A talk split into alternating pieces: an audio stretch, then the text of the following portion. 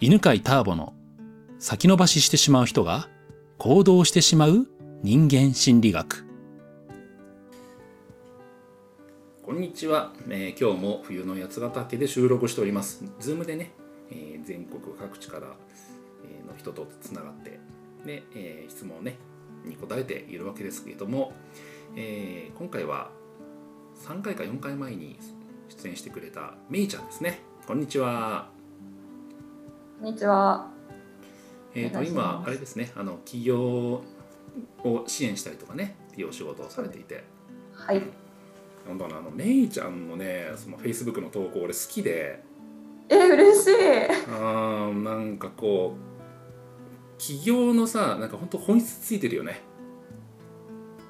本当ですか。ありがとうございあまーす。いいなと思う ね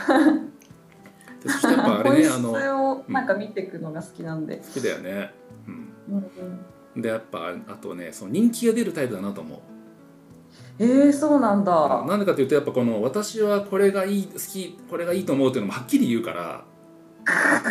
うんだからこういう人はなんか好きじゃないとかっていうのも言うじゃん そうですね。そういうタイプってさやっぱねあのファンがつくんだよねあもうめいちゃんの考え方好きみたいななんか結構いるじゃないそういうね確かに。なんか子供よりなんか正直だって言われます。ねうん、発言が。発言がね、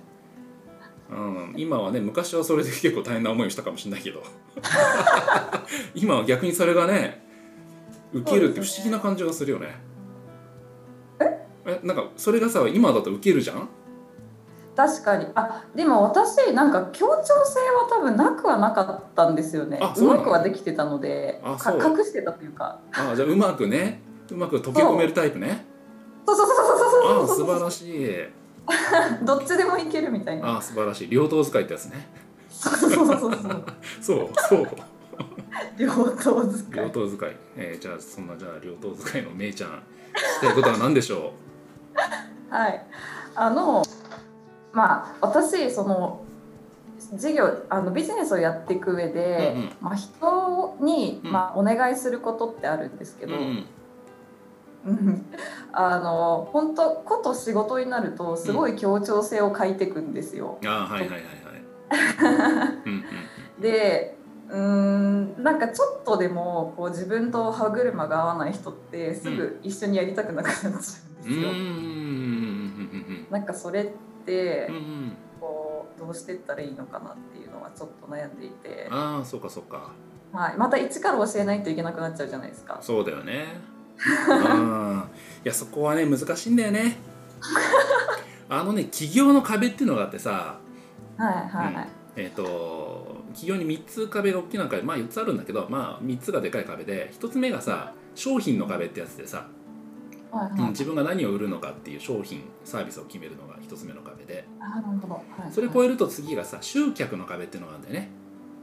はいはいはい。ああそうですね確かにはいはい。ううん、で集客がうまくいくかどうかでみんな、まあ、これ多分一番大きな壁だけど、んうん。でそこを超えた人が次うんぶち当たる壁が人材の壁ってやつなんだよ、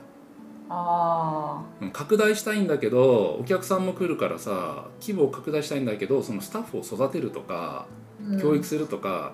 そうシステムを作っていくとか教育システムを作るとかっていうのが難しいっていうね、う。うんん、でやっぱねあの1とか2の壁を簡単に超えた人は人材の壁でやっぱぶち当たりやすいんだよ ね、うんはいはいはいはい。で俺もそういうタイプでやっぱこうはい人の人材教育ってすごい苦労してきたのね、うん。えーじゃあどういうふうにしてるかっていうね話はいをちょっとするね、あのこれメンタルブロックとかっていう話とは全然関係ないから、まあ、あくまでも経営とか企業のまあ問題解決の方法なんだけどさ一つはねえっ、とできるだけ外注を使うようにするのねあの人に任せるんじゃなくて外注でビジネスとして任せるうんなるほどはいはいはいはい。うん、でその人の管理が難しいわけじゃん人を教育したりはい管理するのが、だからうそんれうんをうん。他の経営者がに任せるって感じなんだよね感覚としてはさああなるほど。他のプロフェッショナルな方に言い方そのする人材管理とか教育を任せてる感覚で他の会社に例えば経理業務とか事務業務とかを他の会社に委託するのあなるほどそこを丸ごと委託するそうそうそう俺の感覚で言うとね例えばあのセミナー運営をする時にさそのメールチェックしたりとかさなんかお金の管理とかってすごい難しいじゃん、まあ、お金の管理はあの、ちょっとまあ、別の話かその受講生とのやり取りとかっていうのがさで以前はそのスタッフを雇っていたのねやっぱそうするとねすごいいろいろ問題が大きいんだよねで俺もイライラするしこういう時にはこういう返信の仕方してほしいのにみたいなのが出てくるんだけど出てくるわけじゃないはいでそれをあの自分のスタッフで自分が管理するからやっぱそのイライラが出るからうんうんそのセミナー事務を請け負ってくれる会社ってあるんだけどさまあそういう会社に委託するとそのなんていうの人材教育とかをそこの会社の経経営者がやってくれるんだよねなるほど、うんなるほど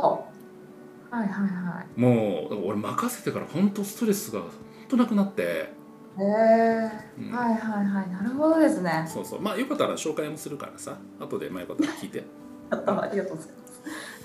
それとねあとね、まあ、そういう考え方ねあのだからやっとったりするえ外部の会社に任せられるんだったらばそこの会社に任せるのがいいよっていう話がいいこともう一つはねあの、人を長期で見る大切さっていう話をしようと思うんだけど、うんえっ、と俺ね思うんだけどセンターピースとか、まあ、セミナーをやってきて思うんだけど、うんあとねいろんな会社見てて思うのははいその会社の屋台骨というか中心人物の人っていうのがね意外とね優秀な人じゃなくてその例えば同期でもこうなんかお物覚えが悪かったりとか、なんか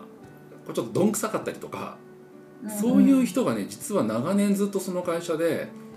にいて支えてる人材になるっていうことに気がついたのね。うんなるほどああなるほど確かにそうそう、はい優秀で器用な人っていうのはさ物覚えが早いしいろんなことができるから割と新しいこと見つかると他のとこ行っちゃうんだよね、はいはいはいはいうんわかりますでもどんくさい人はさ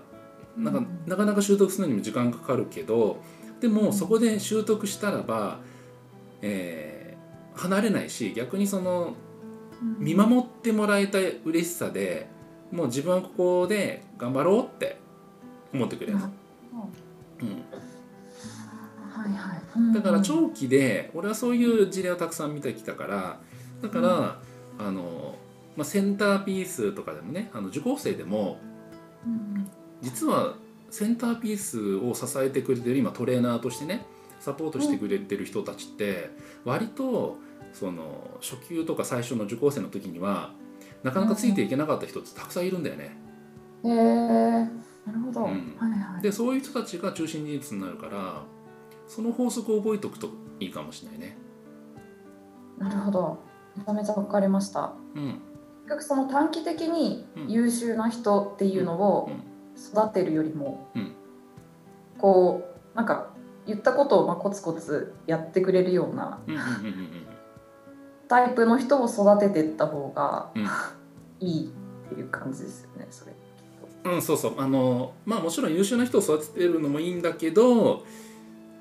ちょっとどんくさい人 言い方がどんくさいしか見つからないんだけど スローペースな人。そうそうあいいいい言い方さすが素晴らしい それでいきますスローペースな人ってそう中心人物になる可能性があるなっていうのを頭に置いて接するといいかもな。ううんん。はいはいはいはいはいはい。あともう一個はねあそうそう今思いついたのはもう一つは、例えばなんかイライラするじゃんあのなんかやってほしいと思ってやってくんないことって、その時にうんはいうんこれって本当に大切なことかなっていうのを自分に質問するといいよああなるほどはいはい。うん。あのセンターピースの中の話で言うと例えば、えーと決めたワークの流れから外れちゃうトレーナーっているわけでなんかむ、うんお話をしてみんなとわーって盛り上がってる楽しそうに話してるけどあワークは進んでないなっていう時あるのねああはい。うん、で前俺そういうの見た時にすごいイライラしたのちょっと指示したことちゃんとやってくれよと思ったんだけどでもふと負担俯瞰をしてねセンターピースで大事なことって何だろうって考えた時にやっぱり、うんうんうんその人とつながれた喜びとか認め合えた喜びを感じることだのが大大事だって今うん思ってるからそうすると実はあの指示通りワークをきっちりやるよりもうんお互いに認め合って笑い合うっていうことのは大事だしそして受講生の話を聞くとそういうトレーナーってなんかこうみんなに好かれるんだよね。うんうんうん、っていうようにね何が大事なんだろうって考えると自分のイライラが下がることもあるから。うんううんん、まあよかったら参考にしてやってみ てはいいやめちゃめちゃ参考になりましたははいありがとうございますじゃあちょっとはい、じゃあこんなところでありがとうございますいこの番組は犬飼ターボ、ナビゲーター竹岡由伸でお送りしました。